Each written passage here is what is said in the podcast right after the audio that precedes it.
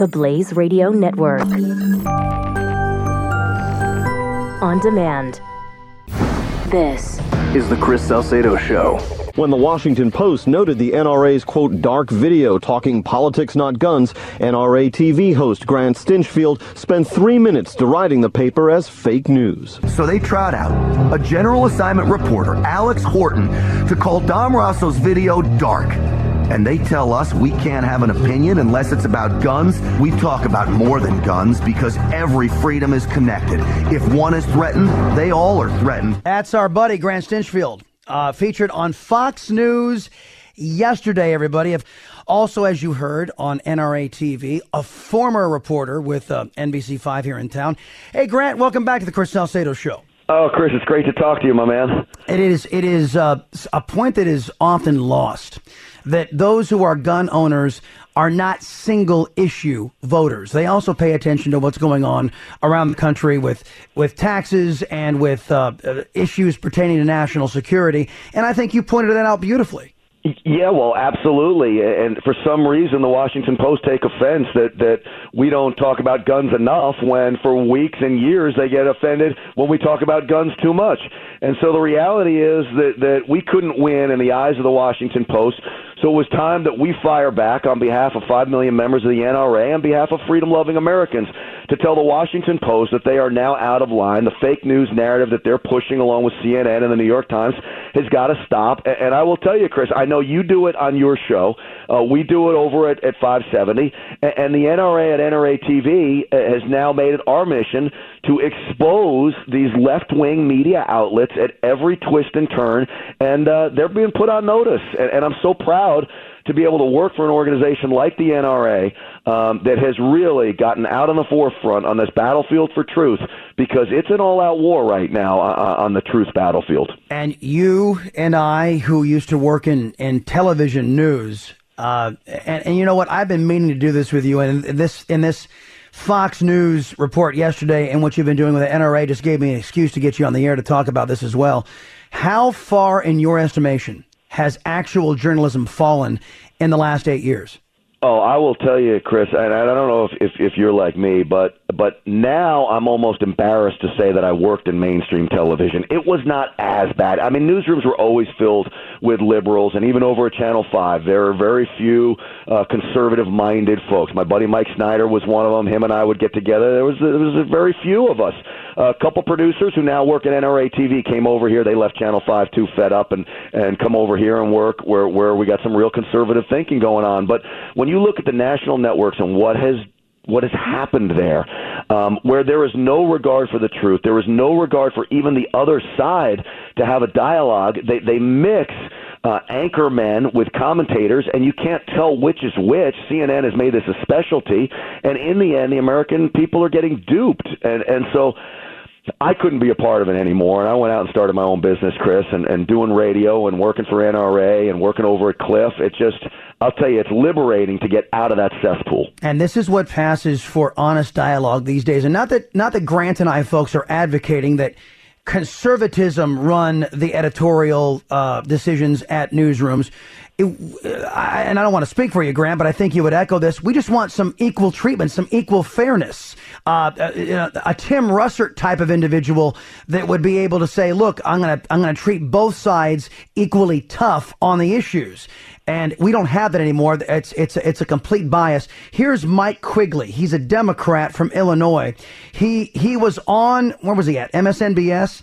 He was on MSNBS basically saying, "Hey, if you talk with a Russian, you're talking with Vladimir Putin." Listen to this. I think what we're learning uh, with the Trump Jr. meeting is when you meet with any Russians, you're meeting with Russian intelligence and therefore President Putin. Now, instead of an of a, an actual news anchor pushing back and saying, wait a minute, come on. Democrats have been meeting with Russians for years. Do you mean to tell me that when you meet, that, that it's impossible for anybody to have a meeting with Russians these days without being directly tied to Vladimir Putin? No. You get, you get mind numbed robots on the other side, Grant, nodding their head and saying, yeah, Donald Trump collusion with Russia. And, and you sit there and your jaw drops open to actually marvel these people actually consider themselves grown ups, much less journalists.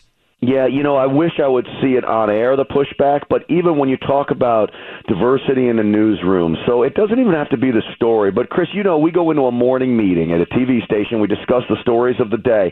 If you had one reporter, two reporters who were open to the ideas of conservatism or at least understood, or maybe were real conservatives themselves, you and I, for instance, in Right. the business, our views were the same. We were just unbiased when we put the news on, on TV. But to push back and say, hey, you ever think of this angle? You ever look at it from this side of things? Right now, it's a big liberal fest around a, a morning meeting at every TV station across the country. There's nobody saying, hey, you need to take another look at this from the other side of things.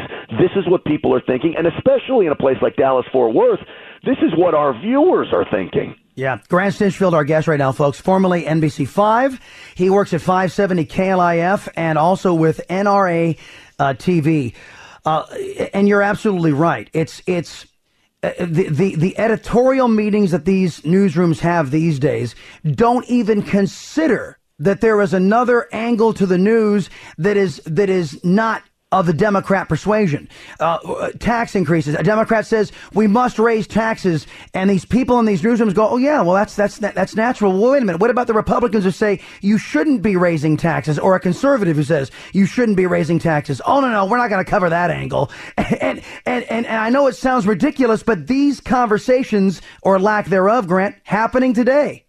Chris, they're not happening, and, and so here's what I've, I've firmly come to the conclusion that these reporters and editors around these newsrooms across the country, especially in, in the national news media, they despise Donald Trump, but it's not really that they hate Donald Trump. You know who they hate, Chris? They they hate you, and you being all of your listeners, all the listeners at KLF, all of the viewers at NRA TV.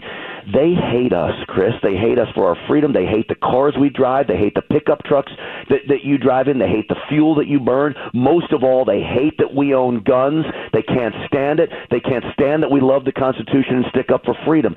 They hate it. So their attacks against Donald Trump and the media are really an attack against every one of your listeners out there because that's the ones they're really going after, and they're just using Donald Trump as the bullseye. Uh, uh, last thing I have for you. Uh, today we've been talking with a theme about uh, understanding the Democrat side of the aisle is is the problem, and and we have been told the solution was was electing uh, the Republican Party.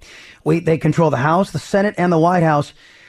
Uh, give me your reflections on the fact they can't seem to get any of the people's business done. Repealing Obamacare, tax reform, any of it.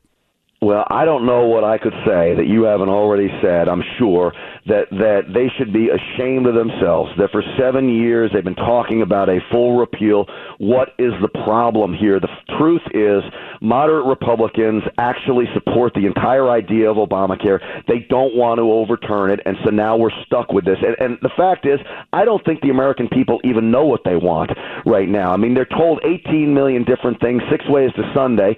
The American people are confused about what's right and what's wrong, so you can't really go off of polls from that. The bottom line is the whole thing needs to be repealed and start over. But if they can't come up with a plan in seven years, how are they going to do it in two years to phase out current Obamacare? Uh, it's a complete disaster, and all it makes me think is the people that have been running Washington for so long, these elitists, They've all got to go, and we've got to just start over with fresh blood.